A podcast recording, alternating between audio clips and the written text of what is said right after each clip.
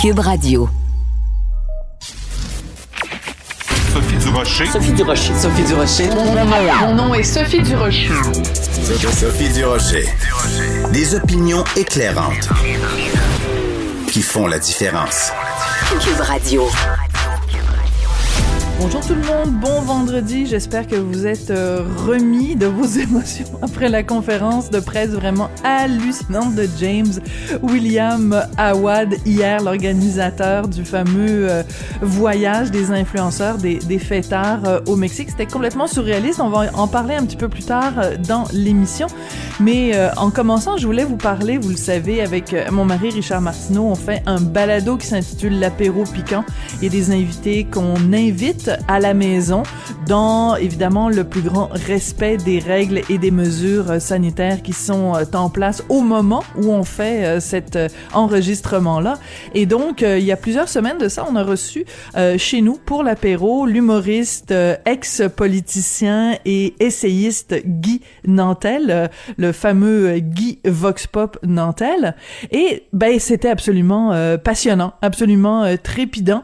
Il y a eu plein de moments pendant ce balado. Donc, vous allez pouvoir retrouver ça dans la section euh, balado sur le site de Cube Radio. Mais euh, pour vous mettre un petit peu en appétit, c'est le cas de le dire, je vous en présente euh, deux extraits. Un premier extrait où l'humoriste Guy Nantel nous parle de la fameuse émission animée par nos membres à Twed qui s'intitulait Piment fort. Le défaut de Piment fort, c'était pas d'y aller trop fort. C'était pas de s'attaquer à des sujets comme l'homosexualité ou le racisme ou l'insignifiance d'un artiste ou d'un autre. Le défaut, c'est que c'était souvent insignifiant. Et l'émission, là, parce qu'on faisait semblant qu'on improvisait, là, mais c'était tout scripté. Oui, là, il paraît tu que sais. tout était scripté. Euh, tout le monde le sait maintenant. Fait que, je vais dire, Richard Martineau, il est laid. Mais dire Richard Martineau, il est laid, tu sais, mettons, dire Guy Nantel, il a une grosse tête, là. Ça fait 43 humoristes qui disent ça. Ouais. Mais quand Mike Ward, à un moment donné, il a dit euh, Hey, Guy Nantel, là, il délousse ça pareil, un col roulé. Il dit la même chose. Puis là, après, il dit euh, Il y a sa mère a accouché en 68, elle a arrêté de saigner en 71. Tu sais. Bon, comprends-tu? Le problème, c'est de dire Lui, là, c'est un fils. C'est pas que c'est choquant, là. Pour moi, en tout cas, tu me demandes à moi. J'écoutais pas Piment Fort en me disant Mon Dieu, ils vont loin. Je l'écoutais souvent en me disant que c'est bien poche.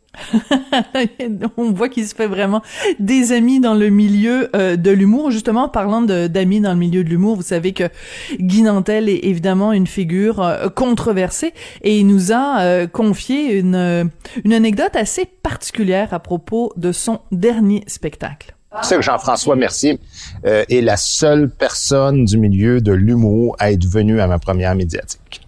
OK, attends, je suis sur le cul. La seule personne du milieu de l'humour à être venue à ta première médiatique. À la place des arbres, vous étiez là, vous autres? Ben oui.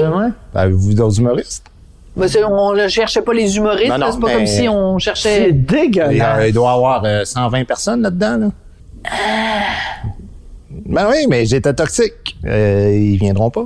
Alors, euh, pour avoir d'autres confidences et des réflexions, surtout de la part de, de Guy Nantel, avec lui, on a parlé de liberté d'expression, on a évidemment parlé de son passage en politique, sa vision du Québec, on a parlé aussi des différentes controverses dans lesquelles il a été impliqué euh, au fil des ans, entre autres euh, tout récemment dans une rencontre qu'il avait faite avec euh, deux féministes. Bref, vraiment un balado euh, assez trépidant, assez pimenté, assez piquant. Euh, donc l'apéro piquant, vous allez retrouver ça dans la section balado de Cube Radio. Et je pense qu'en l'écoutant, vous allez pousser quelques amusés. Ben voyons donc. De la culture aux affaires publiques. Vous écoutez Sophie Durocher. Cube Radio. Donc, euh, la raison pourquoi j'ai euh, j'ai call cette presse conférence, c'est pour euh, discuter de ce qui est arrivé le 31 décembre. Donc, je voudrais m'excuser tout d'abord pour les gens qui n'ont pas respecté les règles sanitaires. Mon intention pour ce voyage était d'aller entre, groupes et s'amuser en groupe, aller au Mexique. J'ai fait ce que j'avais à faire. J'ai tout fait pour que les gens respectent les règles sanitaires. Alors, ce qu'on vient d'entendre, c'est bien sûr James William Howard, l'organisateur de ce fameux voyage dans le sud avec des influenceurs, des fêtards qui n'ont pas respecté euh, évidemment les règles de base de l'aviation. Euh, à cette fameuse conférence de presse qui était vraiment totalement surréaliste, il y avait une équipe euh, de production de télévision qui euh, le suivait à la trace. C'est l'équipe du réalisateur et producteur au contenu Simon Sachel. Il est au bout de la ligne. Monsieur Sachel, bonjour. Oui, bonjour. Monsieur Sachel, vous étiez donc présent hier pour filmer cette conférence de presse. Puis on apprend, en fait, c'est nos collègues du Journal de Montréal, Journal de Québec, qui nous apprennent que euh, c'est parce que vous êtes en train de développer une série documentaire sur Monsieur euh, Awad. Euh, pourquoi vous avez eu envie de, de le suivre, euh, Monsieur Awad, qui est quand même un, un bonhomme assez particulier? oui, c'est moi qu'on peut se dire, effectivement. Euh, ben, en fait, je dirais que comme la plupart probablement des, des, des, des auditeurs avec qui vous écoutent, quand les, les, les premières phrases qui sont sorties euh, à la Mhm. télévision aux nouvelles, je dirais que le premier regard que j'ai eu, c'est c'est le regard de, de, d'à peu près tous les autres euh, spectateurs. J'étais un peu euh, comment dire surpris de, de, ce qui s'est passé, euh, fâché aussi euh, dans une certaine Mhm. mesure. Euh, mais je dirais qu'après coup, j'ai après quelques jours, j'ai passé cette lunette-là, puis j'ai remis celle de, de réalisateur. Et puis, euh, je me suis dit qu'il y avait quand même quelque chose là. C'était plus qu'une éclipse euh, médiatique qu'on appelle, parce que ça durait quand même déjà depuis, depuis quelques jours, maintenant des semaines. Donc, ça devenait de plus en plus intéressant nécessairement pour faire un projet télé. Puis c'est là que j'ai commencé à, essayer de le contacter, ce fameux James Williams. Alors, Howard. Donc c'est vous qui l'avez contacté parce que il est quand même assez narcissique avec euh, donc euh, sa, sa présence sur les médias sociaux, euh, les différents clips, euh, les statuts qu'il y a chez lui, même s'il lui dit que les, les statuts ne sont pas à son effigie, mais c'est quand même quelqu'un qui a une bonne opinion de lui-même. Donc c'est pas lui qui vous a contacté, c'est vraiment vous qui l'avez contacté. Comment vous l'avez approché? Comment vous lui avez vendu l'idée d'un documentaire sur lui? Euh, ben, en fait, ça a été, c'est vrai que ça a été assez compliqué euh, réussir à le rejoindre parce qu'il est très occupé par les temps qui courent. Mais euh, une fois qu'on a réussi à, prendre contact avec lui, ben, j'ai juste expliqué dans le fond le projet que j'avais en tête pour pour pour ses frasques ou ce qu'il faisait. En fait, il faut comprendre une chose, c'est que probablement qu'un gars comme lui aux États-Unis, 24 heures après ce qui s'est passé, aurait été rejoint déjà par deux, trois studios on serait déjà en production. Donc euh, ici, c'est sûr qu'on a toujours une certaine réticence au Québec avec ce, genre de personnage un peu spectaculaire ou hors norme. Mais dans les faits, quand ce type de production-là sort, qu'on pense à des Tiger King ou des Fire Festival, ce- genre de, de, de, de- de show-là, de séries documentaires-là, sont regardés la plupart du temps par énormément de gens à travers le monde. C'est vrai qu'on est plus réticent à le faire ici parce qu'on pense toujours, bon, on veut pas blesser personne, on veut faire attention à tout le monde. C'est vrai. Mais dans les faits, si les Américains ne le fait, si nous on le fait pas, c'est une question de temps. Dans deux ans, on va être assis devant notre télé puis on va la regarder sur Netflix ce show-là. Voilà, donc autant que ce soit des Québécois, autant que ce soit du Ben, pur laine, ou tu sais que ce soit fait ici tant qu'à y être là. ça, ça, a toujours été mon, opinion sur beaucoup de shows que j'ai entrepris dans ma carrière. C'est entre acheter un format ou, le traduire ou acheter un show et, et le traduire ici pour 4 dollars ou en faire nous-mêmes de la télé-réalité ou ce genre de show-là, mieux vaut le faire avec les artisans d'ici. Je tout. comprends. En même temps, il y a sûrement des gens, Monsieur Sachel, qui nous écoutent puis qui disent, euh, ben, il y a même des gens qui disaient hier, les journalistes n'auraient pas dû se présenter à la conférence de presse de, de Monsieur Awad. Ce gars-là, on lui accorde trop de publicité, c'est ça qu'il cherche. Euh, et et il y a peut-être des gens qui nous écoutent puis qui se disent, ben, Monsieur Sachel ne devrait même pas faire un documentaire sur euh, Monsieur Awad parce que Ouais. ça fait juste alimenter son ego. Qu'est-ce que vous répondez à ces gens-là, Monsieur Sachel? Euh, je dirais qu'ils ils sont pas complètement dans le tort. Je, je suis un peu d'accord en partie avec ça, je suis obligé de l'admettre.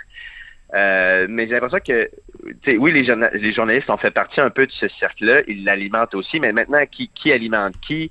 C'est c'est comme la, la, la poule l'œuf, là. euh, je voudrais, est-ce que ça brasse beaucoup de vide?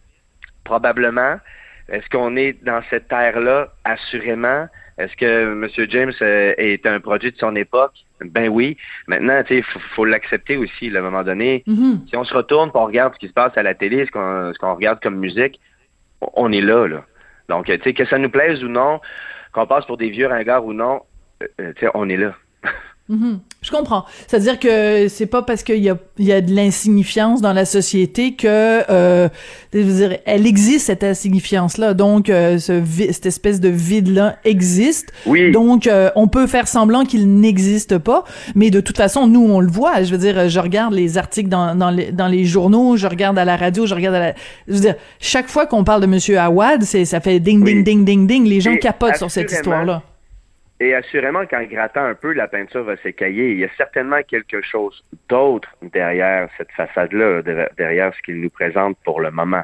Et puis c'est ça aussi que le- la série documentaire va gratter. Il y a nécessairement quelque chose d'autre. Bon, donc vous allez aussi avoir un regard critique. Là, vous êtes pas. euh, c'est comme la différence qu'on fait quand. une- Ouais, c'est pas une autopromo, ça, je peux rassurer les gens. Ok, parfait. quelque chose Bon. que M. James Howard se paie. De toute façon, il n'y a aucun diffuseur qui serait intéressé par une autopromo.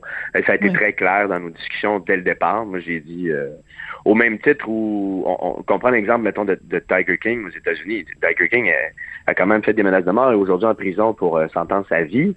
Euh, oui, on- certains en ont fait son éloge. C'était un personnage fascinant qui était coloré puis tout ça, mais ultimement, il est toujours bien en prison.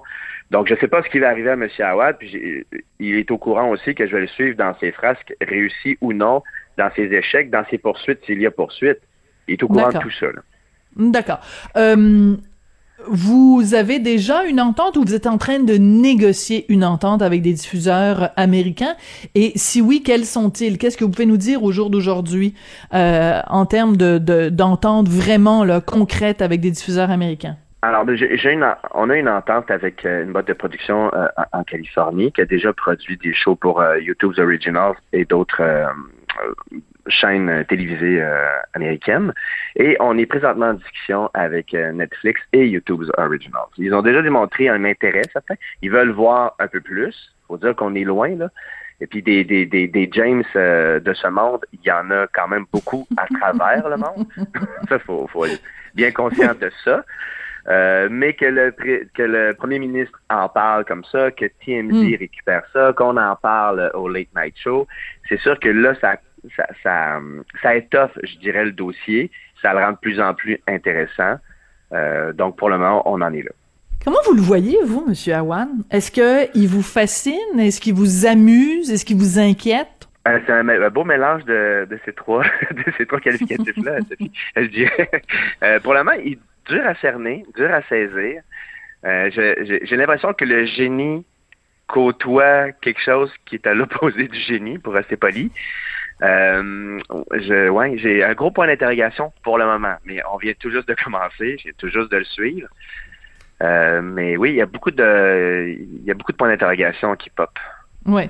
Alors, euh, dans une des, des entrevues que, que vous avez données, vous disiez que vous, vous alliez couvrir tous les aspects de, de sa vie, dont entre autres sa carrière euh, musicale. J'ai un peu souri quand vous avez dit carrière musicale, parce que ma chronique de ce matin dans le Journal de Montréal, le Journal de Québec, c'est que je suis passée à travers les, les vidéoclips de ces différentes chansons. C'est wing wing wang wang, là c'est du grand n'importe quoi, là c'est de l'autotune avec des des, des des des des vidéoclips super quétaines de lui avec un loup blanc, puis lui avec des colombes dans une église, puis lui euh, au bord de la plage euh, avec une fille qui traite de bitch. We don't party, we just celebrate. Let's elevate, elevate. Trouvez-vous qu'il y a du talent musical, Awad? Euh, je dirais peut-être carrière musicale en devenir, pour être poli. Euh, c'est sûr que je suis pas critique, je suis pas critique euh, musicale. Euh, tous les goûts sont dans la nature. Ceci étant dit, c'est quand même un aspect assez fascinant de sa personne. Euh, il persiste et signe. Euh, je sais qu'il va sortir un album dans les prochains mois. Il travaille là-dessus du moins, euh, avec des artistes hyper connus. Euh, donc, je, je, je, ouais, je- moi aussi, je suis embêté. Je, je, je découvre comme vous le- la, la, la bête, en fait, le personnage. Euh, mais euh, je suis pas très bon en, en musique. De toute manière, j'ai des goûts déjà assez douteux, donc je peux, peux pas me prononcer là-dessus. Vous êtes drôle, vous êtes drôle. Euh, Dites-moi, euh, donc, euh, euh, ce qu'on comprend, c'est que, euh, vu, de toute façon, cette génération-là est très, a Oui. constamment, évidemment, un cellulaire à la main, con- constamment, très narcissique, constamment en train de se filmer, contra- Oui. constamment en train de faire des selfies, se photographier les uns les autres, etc. Donc, on, on, on sait pertinemment que tout le voyage là euh, au Mexique, euh, avant le départ, pendant le vol, une fois là-bas, tout ça a été filmé. Donc, en fait, vous allez avoir l'embarras du choix de chercher euh, parmi ces images-là. Est-ce que vous avez déjà vu les images ou pas encore? Euh, J'ai déjà vu, oui, quelques extraits et là. C'est certain que, effectivement, euh, quelques heures avant le vol, ils ont commencé à faire la capture là, de, de, de, de, plusieurs images. Ils ont engagé caméramans, réalisateurs pour tout filmer le voyage, tout, le, tout filmer le voyage pendant le voyage, comme on disait, après le voyage. Donc, nécessairement, qu'il y, qu pour le moment, il y a des heures et des heures d'archives. On n'est pas passé au travers de, de tout ça. Mais c'est effectivement, oui, une génération qui est née avec un iPad dans les mains. Euh, qui est née euh, à l'ère de la télé-réalité. Hein. Donc euh, oui, c est, c est, on, on, traite avec ces gens-là. Là. Ouais, Et c'est son entourage aussi qui est comme ça. Donc c'est tout l'entourage, ses amis, euh, les gens qui fréquentent. On est dans cet univers-là. Là. On est de cette génération-là. Ouais, mais vous dites qu'il a donc engagé, donc il avait, c'était pas juste des, des, des, des, gens qui se filmaient avec un cellulaire, il y avait vraiment une équipe de tournage oui. professionnelle qui était là et qui documentait, donc qui était dans l'avion aussi. Euh, je dirais pas une équipe euh, professionnelle avec ah, euh, tout ce qu'on peut s'imaginer pour les spectateurs puis tout ça, mais quand même il y avait un caméraman attitré, un caméraman qui a tout capté quand même. D'accord. Ben, je, je, je dirais que ce qu'on a vu, du, du, moins ce qui a transparu dans dans les médias au, au cours des dernières semaines, les, les, les fameuses clips là, que tout le monde euh, on, a été exposé à, c'est un, un, petit pourcentage de, de, de, de, tout ce, de tout cet épisode-là. Est-ce que vous avez l'impression que après euh, que vous ayez complété votre documentaire, vous allez vraiment oui. euh, le suivre, que euh, notre opinion de James William Awad va changer? Je pense que c'est quelqu'un qui va toujours polariser, mais je pense que j'ai l'impression que oui, dans une certaine mesure, pour, pour certaines personnes, c'est une tranche de la population. Mais oui, je dirais que ben là, c'est peut-être mon opinion, mais vraiment bien personnelle, mais tu sais, deux années de marasme puis de pandémie, de voir oui.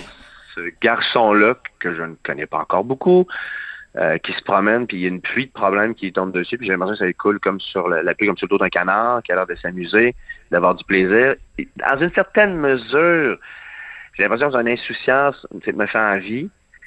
Il y a, peut-être quelque chose qui, qui va plaire quand même. Qui, il, va peut-être être plus rassembleur qu'on le pense. Ça veut pas dire qu'on va être d'accord avec tout ce qu'il a fait, puis tout ce qu'il va faire. Mais il y a peut-être quelque chose qui va nous rappeler que nous aussi, on a déjà eu peut-être 20 ans, puis qu'on en a fait des conneries, mais qu'aujourd'hui, on est à une autre époque peut-être. Oui.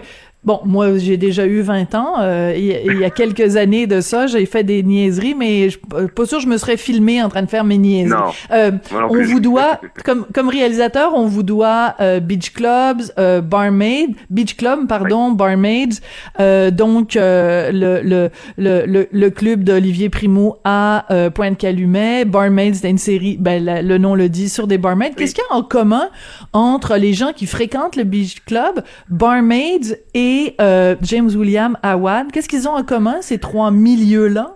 Mmh, c'est une bonne question. C'est sûr que ce sont trois milieux assez festifs. Là. Monsieur Williams est dans l'événementiel, donc euh, un peu superficiel? Que... Oui, assurément qu'il y a beaucoup de ça, euh, très jeune, euh, très festif. Oui, j'aurais tendance à dire ça, qui, qui, qui, qui est de son temps aussi. Donc, nécessairement, euh, il n'y a, a, plus les discothèques d'autrefois ou les clubs d'autrefois. Mais je dirais que oui, ce sont des shows qui sont de leur temps, qui parlent à une certaine génération, qui n'est pas la mienne, euh, qui est, qui est peut-être pas la vôtre non plus, Sophie, je sais pas.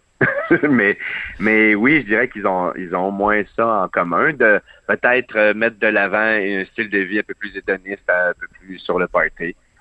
Mais c'est, c'est, pas des shows, en tout cas, c'est pas des shows qui sont très, très méchants. Là. Je pense que non. Il y a pire que ça. oui, c'est ça. Bon, ben écoutez, euh, on vous souhaite d'être capable de garder à travers tout ça une saine euh, distance euh, critique puis un certain oui, recul, oui. évidemment. Euh, mais, mais je suis pas trop inquiète de votre part. Ben écoutez, merci beaucoup d'être venu nous parler. Puis moi, je propose qu'on se redonne des nouvelles de temps en temps que vous puissiez nous raconter un peu euh, des petits détails croustillants parfois sur le, le tournage de cette série documentaire sur Awad. Vous êtes d'accord? Oui, c'est une très bonne idée. OK, parfait. Donc, ça va s'appeler, euh, je sais pas, on va trouver un nom de segment. Ça va être euh, le, le, le Awad Show euh, en direct avec Simon Sachel. Je rappelle que vous êtes réalisateur, producteur au contenu et que vous avez signé donc une entente avec une boîte de production californienne pour une série documentaire sur notre Tiger King ici au Québec, James William Awad. Merci beaucoup, Monsieur Sachel. Merci beaucoup, Sophie. Bonne journée. Sophie Durocher. Une femme distinguée qui distingue le vrai du faux. Vous écoutez Sophie Durocher. Cube Radio. Les rencontres de l'heure. Marie-Claude Barrette et Sophie Durocher. La rencontre Barrette-Durocher. Bon, on est vendredi. Quelle meilleure façon que de finir la semaine que de parler des psychopathes? C'est de ça qu'on va parler avec Marie-Claude Barrette en espérant qu'on rencontre pas de psychopathes pendant la fin de semaine. Pourquoi tu voulais nous parler des psychopathes aujourd'hui, Marie-Claude? Ah, c'est surprenant, hein, parce que bon, Oui. que ça sort d'où? Parce que il y a quelques semaines, j'ai écouté sur vrai une série qui m'a vraiment captivée, qui s'appelle Psychopathes. Ils sont parmi nous. Puis moi, quand j'aime quelque chose, j'aime ça en parler. Et là, j'en ai parlé à mon équipe. J'ai écouté, il faut, faut faire quelque chose avec ça. C'est bien trop bon, ça n'a pas de bon sens. Et euh, tu vois, là, je, je, la semaine prochaine, là, mardi prochain, il y aura une émission qui va passer justement sur les psychopathes parce qu'il y a quelque chose de... Les gens entendent le mot, euh, ça, ça, ça insécurise, hein? Psychopathe. Oui, ça fait peur. Puis, moi, j'associais beaucoup psychopathe à tueur en série. J'avais l'impression que c'était des gens vraiment dangereux par rapport à notre, tu sais, qui pouvaient nous menacer physiquement. Et là, j'ai euh, j'ai appris bien des choses dans cette série-là. Puis je veux, je veux te parler de c'est quoi un psychopathe? Parce qu'effectivement, on peut en avoir croisé dans notre vie. Puis il y a le psychologue que j'aime tant d'ailleurs qui va être sur mon plateau qui s'appelle Hubert Van Giegsegen. Probablement que tu le connais, ce psychologue-là. C'est un psychologue Oui, on se souvient tous de lui Québec. parce que son nom est difficile à, à, à prononcer. Giggs, oui, Mais Van il est- Giegsegen.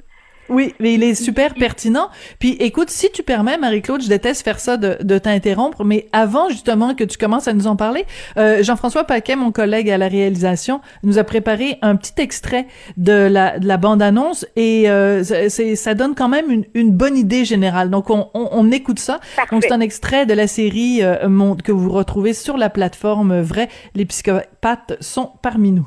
Absence d'empathie, manipulation pour ses propres fins, le besoin de contrôler, de gravir les échelons. Quand ils n'ont pas ce qu'ils veulent, ben, ils vont nous rabaisser, ils vont nous humilier. Cette personne-là est pas juste audacieuse et entrepreneuriale, elle est dangereuse. Donc, c'est pas seulement des criminels, mais c'est des gens qu'on peut côtoyer dans notre famille, dans notre milieu de travail. Ben, écoute, c'est une personne sur 100 et c'est c'est neuf hommes pour une femme qui, euh, qui est psychopathe. Donc, c'est c'est très masculin, puis ils ne sont pas encore capables d'expliquer pourquoi. Mais dans les caractéristiques, c'est intéressant, tu sais, le narcissisme, euh, le manque d'empathie. Et ça, c'est vraiment quelque chose qu'ils sont en train d'étudier en neurologie parce que euh, ils ont mis des images vraiment très, très violentes devant euh, des gens potentiellement psychopathes et ils se sont rendus compte qu'il ne se passait rien au niveau du cortex frontal. Euh, Donc, ils sont en train de penser qu'il y a quelque chose qu'ils n'ont pas. Ils n'ont pas de, ils ont pas d'émotion par rapport à ça, alors que l'ensemble de la population va avoir énormément d'émotions. Euh, ils sont, ils ont vraiment un plaisir à exploiter les autres pour leur propre plaisir à eux. En fait, ils sont toujours à la recherche de leur propre plaisir, soit par le profit, le pouvoir, le sexe. Et euh, j'aime bien quand justement Hubert Van Giegsegen dit dans la série, son combustible, c'est l'exploitation de l'autre. Et là où on parle de tueur, c'est quand à tout ça s'ajoute un ingrédient qui s'appelle euh, la, le sadisme. Alors, quand ils ont des tendances sadiques, c'est là que les choses se compliquent et c'est là qu'ils peuvent devenir des tueurs en série. Puis en parlant de tueurs en série, euh, le plus grand tueur en série au Québec était un psychopathe, c'est William Fife. Euh, je sais pas si tu te souviens de lui, mais il a, il a. Lui, euh, on le voit dans la série, mais moi, je me souvenais de ça parce que lui, il a tué cinq femmes euh, entre 1979 et 99. Ça s'est passé euh, euh, dans les bases, dans- autour dans la grande région de Montréal, mais aussi dans les bases Laurentides. Et euh, lui, il a été accusé euh, d'avoir tué ces femmes-là et euh, il, a, il, a, il a sa sentence à perpétuité dans une institution psychiatrique de la Saskatchewan. Et une fois institutionnalisé, il a avoué quatre autres meurtres. Et en plus, dans la région, dans au Québec, il a violé plusieurs femmes aussi. C'était aussi un violeur en série. Il se faisait passer pour un plombier. Finalement, il arrivait dans les maisons, puis il faisait ce qu'il avait. Il, il violait les femmes. Alors, quand on regarde euh, le, le- cet homme-là, par exemple, euh, tu sais, il y a des gens qui l'ont côtoyé, qui disaient, qui disent, écoute, moi, je, jamais je m'en suis rendu compte. Il était plutôt euh, sympathique. Tu sais, il, il annonçait Ma- rien. ça. manipulateur. Exactement, puis c'est des menteurs compulsifs, c'est des menteurs pathologiques. Et euh, bon, on parle, on parle de ces gens-là. Je vais te nommer un autre nom, peut-être que, que, que- que- ça tu vas t'en souvenir, Earl Jones. Euh, qui a fait, euh, lui c'est un, lui c'est vraiment au niveau euh, financier qui a fait des victimes. Oui, Il a oui, fait oui. 158 victimes. Euh, il a été accusé pour 50 millions de fraudes. C'est Il a dégueulasse. même vidé le compte de banque de son frère. Son frère s'est même enlevé la vie tellement euh, il n'y avait plus rien devant lui. Et euh, quand on voit tout ce qu'il a fait, tous les dommages collatéraux que cet homme-là a fait, c'est, c'est, je veux dire, ça n'a aucun sens. Alors moi, c'est ça que j'ai appris aussi, c'est qu'Earl Jones est un psychopathe. C'est que C'est ça, pas mais ça, c'est intéressant. Parce que nous, on se dit, euh, bon, ben, premièrement, on pense euh, t'es euh, criminel, donc, euh, que, que, que- que- que- qui s'en est pris à l'intégrité physique de quelqu'un, soit en la tuant, soit en la violant, mais qu'un crime économique euh, puisse aussi être commis par un, un psychopathe, ça, c'est en effet un, un élément auquel j'avais jamais pensé. Mais je reviens sur le chiffre que tu nous as donné, Marie-Claude, 1% de la population. Ça fait beaucoup de monde, ça veut dire que je réunis euh, 100 euh, de mes amis, des membres de ma famille, des gens avec qui je travaille, puis il y en a un là-dedans qui va être un psychopathe, qui va peut-être me, me mettre un couteau dans le dos au sens virtuel ou au sens euh, réel? Mais en fait, il va, il va te manipuler pour son plaisir à lui. Dans, et tu sais, dans les, dans, dans le travail, on en retrouve aussi des, des fois des collègues. Et c'est des gens qui vont pas rester longtemps au même endroit parce que quand ils ont tout déstabilisé autour d'eux, ils sont allés chercher ce qu'il y avait à chercher, ils trouvent ça plate. Donc, ils s'en vont ailleurs. Hein? Et dans la, oui, oui, c'est fascinant. Et dans la série, la, force de cette série-là, Sophie, c'est vraiment les experts qui sont allés chercher. Il y en a un qui raconte, c'est un psychiatre, dit à un moment donné, euh, j'ai fait des, euh, IRM, des cerveaux euh, de psychopathes, et j'ai ajouté l'IRM de mon cerveau pour voir la différence. Et puis, je me suis rendu compte qu'à 30, t'es t'es vraiment un psychopathe. Lui est à 26. Il dit, OK, donc j'ai vraiment un tempérament de psychopathique. Je, je, je suis un psychopathe léger. Et là, il raconte ça à sa femme. Il dit, là, ça n'a pas de bon sens. Je me suis retrouvée dans, euh, les, dans l'évaluation, je serais psychopathe. Et là, euh, finalement, il dit, ben c'est pour ça que ça me tente jamais d'aller voir ta famille. J'aime pas converser avec les autres. Quand moi, ça m'amène, m'apporte rien, ça m'intéresse pas. Puis il montre des photos de lui. Si, par exemple, il va faire un safari, c'est marqué interdit de passer, danger, euh, il y a des lions. Ben lui, il va convaincre tout le monde qu'ils vont dépasser cette limite-là. Il est toujours costumé. Il dit, moi, j'ai toujours dépassé toutes les limites. Puis j'entraîne les gens dans mes limites. Et là, il réalise ça. Et sa femme a dit, ben c'est bien de valeur, là mais tu vas continuer à avoir du monde, puis tu vas continuer à socialiser, puis tu vas t'arranger avec ton problème. Tu sais, mais cette, quand il ça, là, c'est comme fascinant. Un expert aussi euh, euh, international euh, qui, qui est sur les grands, qui, qui va, qui va aller, euh, qui va interroger les plus grands psychopathes au monde. Dit moi qui connais bien les psychopathes, je me suis fait avoir. J'étais bénévole dans une organisation, la trésorière m'a eu financièrement. C'était une Hein? psychopathe. Elle a fait ça que pour son plaisir, que pour elle. Et moi, j'ai embarqué complètement là-dedans parce que j'avais comme pas mis, moi qui, interroge les plus grands criminels, je n'avais pas mis cette image-là sur les psychopathes. Alors, et euh, il y, avait en, en 2012 une- un documentaire qui est sorti qui s'appelait The Corporation, où on disait à l'époque que les entreprises voulaient tellement exploiter les gens pour pour de, de- pour des raisons pécuniaires que quand ça faisait plus l'affaire, on les laissait aller et il n'y avait rien au niveau des ressources humaines, du renforcement positif. Et finalement, ça en faisait des entreprises qu'on qu'on qu'on disait Psychopathes? aussi. Hein? Parce que les il y a beaucoup de dirigeants psychopathes et ça, je pense que ça va changer avec la pénurie de main-d'œuvre, ces fameux dirigeants psychopathes qui veulent juste extirper tout ce que tu as à leur donner, puis le reste, ils s'en foutent. Je pense que ça, ça passera plus en 2022.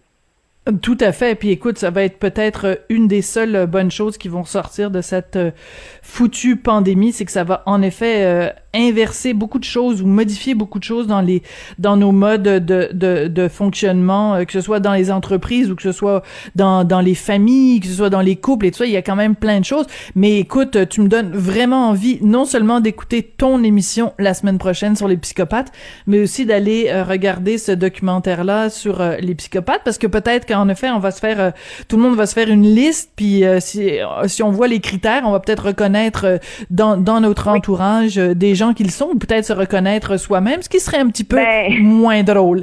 Marie-Claude. Mais ce qu'on comprend, c'est qu'il faut mettre ses limites claires. Quand, là, Voilà. Qu'est-ce que je fais? Tu sais, alors, on va s'arrêter là, mais, mais ça, ça important de le dire. faut mettre des limites avec ces gens-là.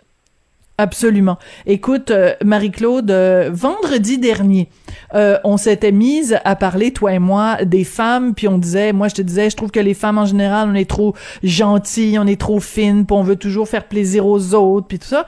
Et je t'avais dit, ben il y a euh, une humoriste française, Florence Foresti, qui a fait tout un numéro euh, d'humour là-dessus. Puis je t'avais promis qu'on s'en reparlerait. Finalement, Oui. la semaine affilée, on l'a pas fait. Donc aujourd'hui, c'est vendredi. Alors on va en écouter un petit extrait. C'est on l'a pris sur le web. Là, les gens peuvent le retrouver. Euh, donc un petit extrait de Florence Qui nous dit. euh, mais en tout cas, je vous laisse l'écouter. Seulement nous, les femmes, on ne dit pas la vérité. Non. Ah non, non, parce qu'on est gentil. Bah oui, sinon on est folle. Donc du coup, on, vous dit jamais la vérité. voilà. Ah ben jamais, hein. Vous ne nous connaissez pas, messieurs, hein. Même après 20 ans de mariage, vous savez pas qui on est, je vous le dis, hein. Ah non, non, parce que le jour où les femmes diront la vérité, là, les, journées n'auront pas la même... euh, hein, pas la même euh, saveur. Alors elle continue puis elle imagine ce qui se passerait si les femmes disaient la vérité. Et en effet, Marie-Claude, si dans notre milieu de travail, euh, on disait à notre collègue, euh, à nos collègues de travail, à nos patrons, euh, à nos clients, euh, si on disait la vérité, ça changerait quand même les choses. Ben oui, puis des fois, le ton serait inapproprié aussi parce qu'il y a la vérité, il y a comment on l'a dit, à quel moment on l'a dit, avec quel... des fois, avec, tu sais, euh, des fois, on l'a dit avec beaucoup d'émotion. Mais c'est vrai, c'est vrai, par exemple, puis j'es- j'espère qu'on va en s'améliorant par rapport à ça, mais moi, je me souviens, Sophie, quand j'ai commencé à faire de la politique, j'étais, Oui. j'étais dans, j'avais même pas 20 ans, et j'ai été rapidement sur euh, des comités avec, euh, la, la j'étais demandée sur une commission politique, puis à ce moment-là, ça, fait quand même là plus de 30, plus de 30 ans, là, ça fait longtemps. C'était majoritairement Puis je, veux juste te donner un exemple. À un moment donné, on est dans un club privé, euh, là où il y a une réunion, et euh, il y a quelqu'un qui arrive et qui passe le cigare. Tu sais, écoute, on verrait, puis ça, Hein? on dirait que je te raconte ça comme si, mais ça, ça m'est arrivé. Et il arrive à moi, puis il passe tout droit. Mais non, ben non, je dis, moi, je, les gens ne fumaient pas le cigare dans la salle, mais c'était comme un cadeau, je sais pas. Et, euh, et tout le monde s'est comme étonné. Et je dis, ah non, hey, c'est pas vrai. Tu sais, c'était comme si c'est une femme, c'était, il y avait quelque chose encore à ce moment-là où on n'était pas euh, tout à fait, euh, on n'était pas tout à fait inclus. Dans le boys club. aussi, Dès qu'on avait des émotions, ben c'est encore comme ça. C'est difficile encore, mais il y a quand même un long chemin de fait parce qu'il y a plus de femmes partout, évidemment, mais de montrer ses émotions, justement, de donner ses états d'âme, de dire ses états d'âme, mais ça veut pas dire que les hommes en ont pas. Mais les femmes avaient comme ont toujours une, des fois une plus grande facilité à les exprimer et ça n'a pas toujours été bien vu, ça. Tu sais, de dire Ah ben moi, je me suis fait dire à quelques reprises Hey, tu dois être fatigué pour dire ça. Ben, j'étais là, non, pas pas besoin d'être fatigué pour dire ça. Puis même récemment, je me suis fait, ouais, mais là, c'est parce que, tu sais, t'en as beaucoup. Non, non, non, ça n'a pas rapport. Peut-être que j'en ai beaucoup, je me permets de te le dire. Peut-être que je te le dirais pas, sinon là, j'ai moins de retenue, mais j'en pense pas moins. Et euh, je, je pense qu'effectivement, si on disait tout, tout le temps, c'est- pas ça qu'on souhaite non plus. Mais de pas faire abstraction de tout. D'être capable, là, tu vas me dire, tu vas encore dire ça, mais capable de nommer ce qu'on ressent, Mais c'est tellement important. plus, mais faut apprendre à, à, par contre, je trouve, à le à bien le dire aussi. Pour pas pour pas faire mal. Parce que l'intention, c'est pas de faire mal. L'intention, c'est d'exprimer un malaise, de dire des fois, si on nous pose une question, ben, tu sais, c'est sûr que si on était dans une société sans inhibition, ça marcherait pas.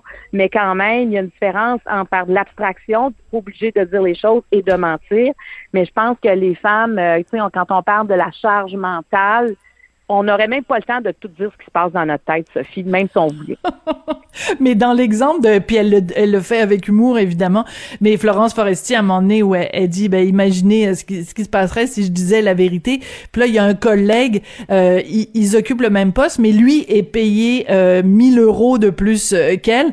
Fait que là il lui dit, ben tu sais, euh, si on me demande de faire des photocopies, ben c'est toi qui vas y aller parce que de toute façon t'es payé plus cher que moi pour faire la même la même job que moi. Mais des fois on aurait envie de dire ça comme femme. Ben oui c'est vrai. Ah, mais euh, ah, mais ça là, il y a- écoute, euh, d'ailleurs, euh, je, je prépare quelque chose moi dans mon émission dans quelques semaines par rapport à ça, parce que il y a vraiment, euh, il y a vraiment des, des différences euh, au niveau salarial, au niveau des promotions, au niveau de l'embauche aussi, euh, des différences qui sont majeures. Et euh, tu sais, moi, des fois, même quand je parle à mes collègues qui sont dans le même milieu où on ose se dire euh, quelles sont nos conditions de travail, c'est pas euh, ben des fois là moi je je tombe à terre là je me dis mais ça- n'a pas de bon sens tu sais euh, parce que je, je moi je dis toujours c'est pas parce que j'ai pas de pénis que je je vaux pas la même chose tu comprends? Je sais que ça paraît choquant comme ça mais euh, mais il y a quand même de ça dans dans plusieurs euh, dans plusieurs euh, secteurs économiques mais moi euh, tu sais j'ai entendu beaucoup d'histoires et et tu sais pour rôle égal euh, il y, a, il y a une différence. Donc, je pense que quand on est capable de se parler entre collègues, ça fait en sorte que ces différences-là vont finir par s'amenuiser parce que c'est pas dans la loi du silence. Tu sais, on dit faut dire les choses, mais des fois, Oui. faut, faut connaître les choses pour réagir, tu comprends? Si on Absolument. ne sait pas tout, c'est difficile de réagir. Et moi, je pense que, tu sais, au niveau des, des salaires, des fois, la, la transparence entre euh, ce que les hommes gagnent et les femmes gagnent est importante. Écoute, j'ai des exemples qui me qui me qui, me- qui me viennent où tu dis ben non mais moi ouvrez les livres là. Moi je veux savoir pourquoi moi c'est ça puis puis tu sais des fois il y a aucune explication. Tu sais je parle de non. moi mais je veux dire je, je, je parle aussi de d'autres femmes Des femmes en général. Écoute, plein d'affaires. Écoute, euh, la, la Sheryl Sandberg, qui est la numéro 2 chez, chez Facebook, elle a écrit un livre, Lean que je recommande vraiment à tout le monde, à toutes les, à toutes les femmes. Et à un moment donné, elle raconte justement quand elle a été euh, engagée par euh, Facebook, euh, euh, Zuckerberg lui dit, ben, euh, combien tu veux être payé? Puis là, elle, elle- elle soumet un chiffre, puis elle en parle avec son frère, puis son frère lui dit, ben, voyons, pourquoi tu demandes si peu? Tu sais, je veux dire, c'est, des fois aussi, c'est la femme elle-même qui se met des, euh, qui se met des des des, bar- des barreaux dans dans les dans dans les roues. Et euh, bon ben finalement elle a demandé beaucoup plus puis puis elle l'a obtenu. Puis mais mais c'est juste pour dire aussi que même si t'es numéro 2 euh, du du du leader qu'est Facebook c'est possible que t'aies un manque de confiance en toi. Donc il faut faire comme elle le dit. Marie-Claude malheureusement c'est tout le temps qu'on Mais en tout cas, c'est le temps de nommer les choses. Quand on négocie, il y a un moment où il faut dire la vérité puis il faut dire ce qu'on pense, c'est là. Parce qu'après ça, une fois que c'est signé, c'est trop tard. Pour pire, tu peux juste te faire dire non, mais tu peux pas ne pas le dire puis s'attendre à ce que les autres te le proposent. Fait qu'il faut quand même assumer cette responsabilité-là. Tout à fait. On n'aura jamais sur un plateau d'argent une augmentation de salaire si on la demande pas, si on ne l'exige pas. Merci beaucoup, Marie-Claude. Ben, bonne fin de semaine en espérant que tu croises pas de, de psychopathe. Qu'on va te retrouver en pleine forme. on va te retrouver en pleine Bon forme lundi. Merci.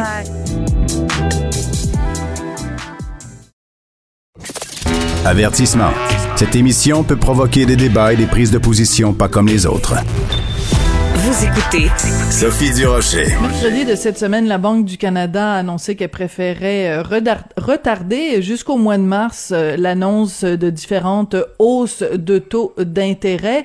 Euh, du côté de l'Institut économique de Montréal, on affirme que la Banque du Canada doit absolument hausser les taux lors de leur pro- prochaine annonce, là, qui va être donc le 2 mars 2022. On va parler avec Miguel Ouellet. Il est directeur des, des opérations pardon, et économiste à l'IEDM. Monsieur Ouellet, bonjour. Oui, bonjour. Pourquoi vous faites cette recommandation-là? Pourquoi, selon vous, selon vous et vos analystes, la Banque du Canada devrait hausser les taux d'intérêt? Et surtout, quelles conséquences ça va avoir pour nous, simples citoyens, simples contribuables? Effectivement, ben on y va de l'avant avec une recommandation qui est aussi euh, préconisée par plusieurs économistes euh, des, des, grandes banques là, au Canada. Euh, c'est de dire que l'inflation a atteint 4,8% en 2021. 4,8% c'est beaucoup, c'est du jamais vu depuis 30 ans. Donc là, on est à un niveau relativement record et la Banque du Canada jouit d'un outil qui est super super important, c'est le taux directeur. Donc, le 2 mars prochain, euh, on espère que la Banque du Canada va hausser sa son taux cible de financement un jour et que le taux euh, directeur atteigne le, 0,50 parce qu'en fait, pour monsieur, madame, tout le monde, euh, l'inflation, c'est un peu comme une taxe déguisée indirecte sur sur nous parce qu'en fait si tous les prix des, des, des biens et services au Canada augmentent de 4,8% ben là, pour le consommateur moyen, ça lui coûte beaucoup plus cher. Puis en même temps, son épargne, il faut qu'il fasse au moins un rendement de 4,8% sinon il s'appauvrit en termes réels. Bien sûr. Donc, c'est c'est vraiment l'inflation, c'est une taxe déguisée, puis c'est une taxe qui est d'ailleurs régressive. Parce qu'on s'entend pour Céline Dion ou le président de compagnie, une hausse de 4,8% du prix des carottes, c'est pas si grave. Mais pour monsieur, madame, tout le monde, pour la classe moyenne, pour les moins nantis, c'est réellement une taxe qui fait mal. Donc, c'est pour ça que la Banque du mhm. Canada, entre autres, doit stabiliser l'inflation. Voilà. Donc vous dites que c'est une taxe qui est régressive, contrairement à une taxe qui serait progressive, c'est-à-dire par exemple quand on est imposé, ben selon nos revenus, selon l'ampleur de nos revenus, euh, Céline Dion, pour reprendre votre exemple, si elle payait des impôts au Canada, elle paierait des impôts évidemment beaucoup plus élevés qu'une mère de famille monoparentale qui habite à Hochelaga Maisonneuve. Non, mais c'est parce qu'on utilise des fois des termes euh, scientifiques, euh, pas scientifiques, mais des termes financiers, régressifs, progressifs et tout ça.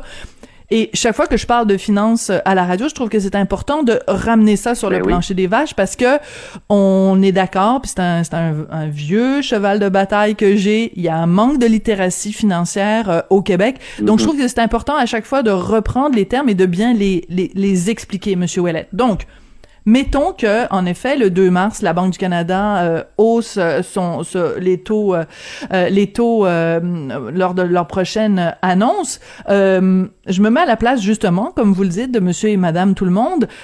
oui, peut-être que son épargne va lui rapporter plus. En même temps, est-ce que la crainte, c'est pas et corrigez-moi si je me trompe, de se dire, ben par exemple, pour mon hypothèque va me coûter plus cher. Est-ce qu'on peut vraiment faire un lien de cause à effet comme ça? Bien, certainement. Puis d'ailleurs, vous avez parfaitement raison hein, pour, la, pour la vulgarisation. Je trouve ça super important pour que tout le monde comprenne euh, bien ça, parce que des fois, on parle d'inflation, on parle de taux directeur, puis là, on se perd un peu là-dedans, puis on se dit, ben, ça n'a pas vraiment d'effet sur moi. Mais oui, ça a un effet. Puis ce que vous dites présentement, c'est, euh, très vrai.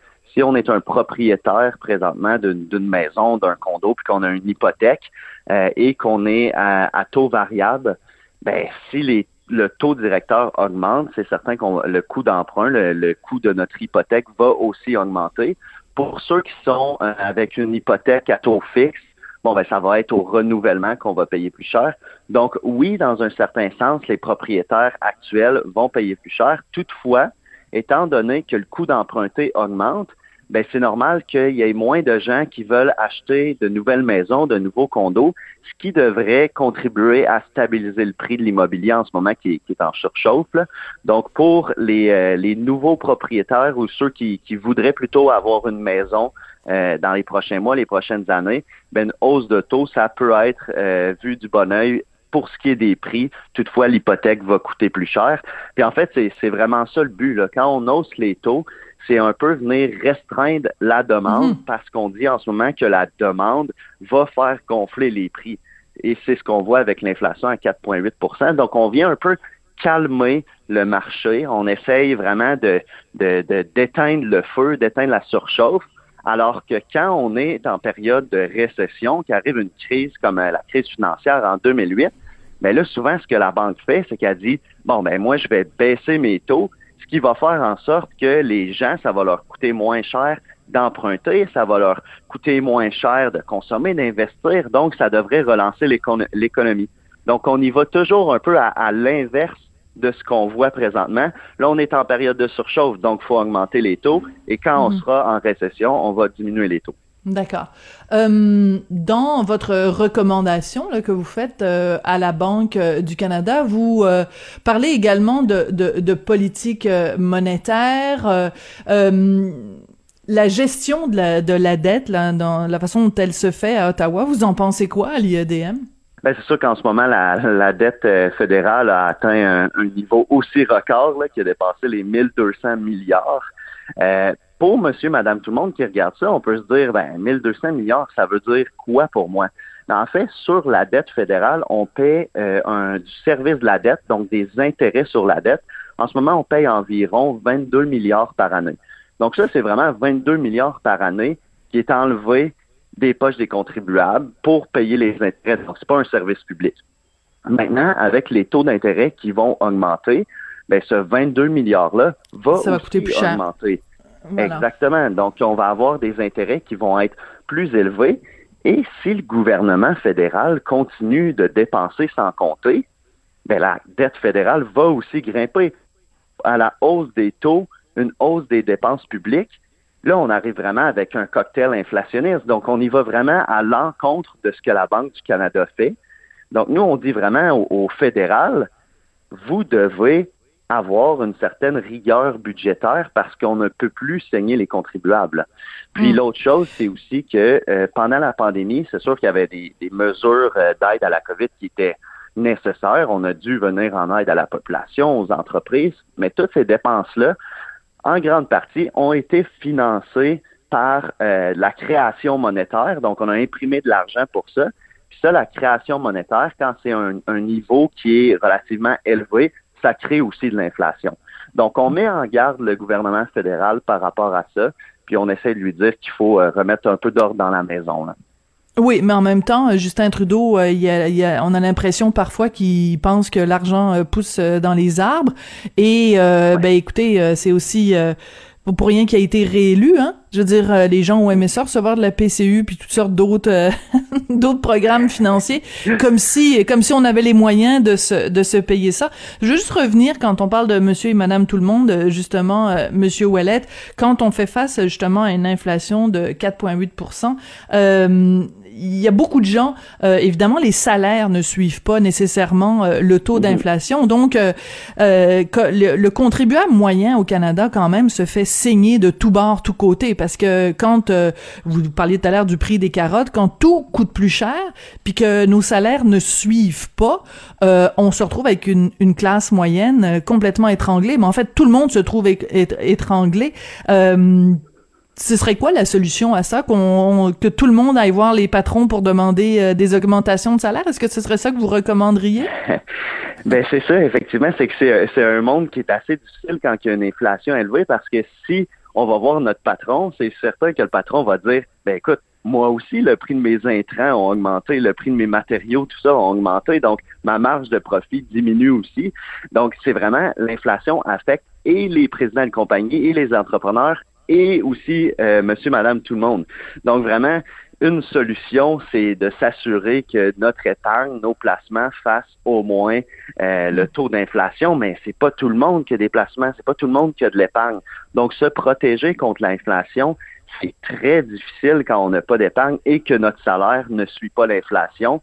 Et c'est pour ça, justement, que le gouvernement fédéral doit mettre de la rigueur budgétaire et que la Banque du Canada doit hausser le taux directeur parce que sinon, on va juste continuer à taxer les consommateurs avec l'inflation.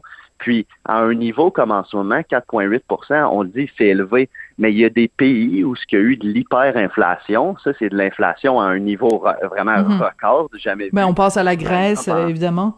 Exactement. Ben oui, la Grèce, on pense au Zimbabwe. Au Zimbabwe, l'inflation a atteint un niveau de 1 million de pourcents par mois à un certain moment.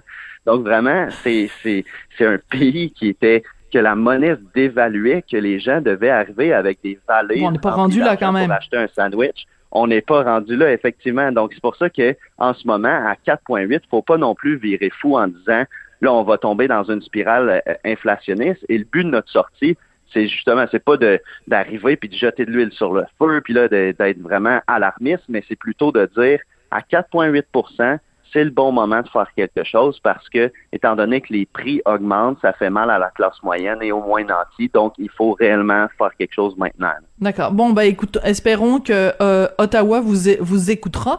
Euh, je veux juste euh, terminer sur une note un peu ironique parce que vous dites l'important, donc la seule façon, la seule marge de manœuvre qu'on a quand les, les, les, prix des biens et services augmentent, mais qu'on n'a pas d'augmentation de salaire, c'est évidemment de miser sur l'épargne. Et il faut que l'épargne nous donne des bons rendements. Mais en ce moment, la bourse est pas mal en train de s'écrabouiller, donc c'est mhm. pas super. C'est pas un beau moment, mais ça veut pas dire qu'elle va pas reprendre à un moment donné, mais c'est plutôt... Euh, il y a quelqu'un cette semaine qui utilisait, je me souviens plus quel chroniqueur, qui a dit que la bourse était bipolaire. Je pense que c'est peut-être Michel Girard dans le Journal de Montréal qui disait que la bourse était, était bipolaire. Donc, euh, bon... puis, dans des moments incertains comme ça aussi, avec euh, les, les effets de Micron, puis là, le, le marché ne sait pas réellement si la banque va hausser les taux ou pas. Donc, quand c'est incertain, souvent la bourse tombe effectivement bipolaire. Alors, euh, bon, écoutez, on attend donc euh, avec impatience euh, le 2 mars d'en savoir un, petit peu plus. Merci ben, de votre travail de, de, de, vulgarisation et de conscientisation. Miguel Ouellet, directeur des opérations et économiste à l'IEDM, l'Institut économique de Montréal. Merci beaucoup, Monsieur Ouellet. Ça fait grand plaisir, merci. Merci. Ben, je sais que des fois parler de chiffres, ça donne un petit peu euh, mal à la tête, donc euh, j'espère que vous avez un, beau petit pot de Tylenol, pas trop loin. C'est comme ça que se termine l'émission. Merci à Jean-François Paquet à la mise en onde, à la réalisation.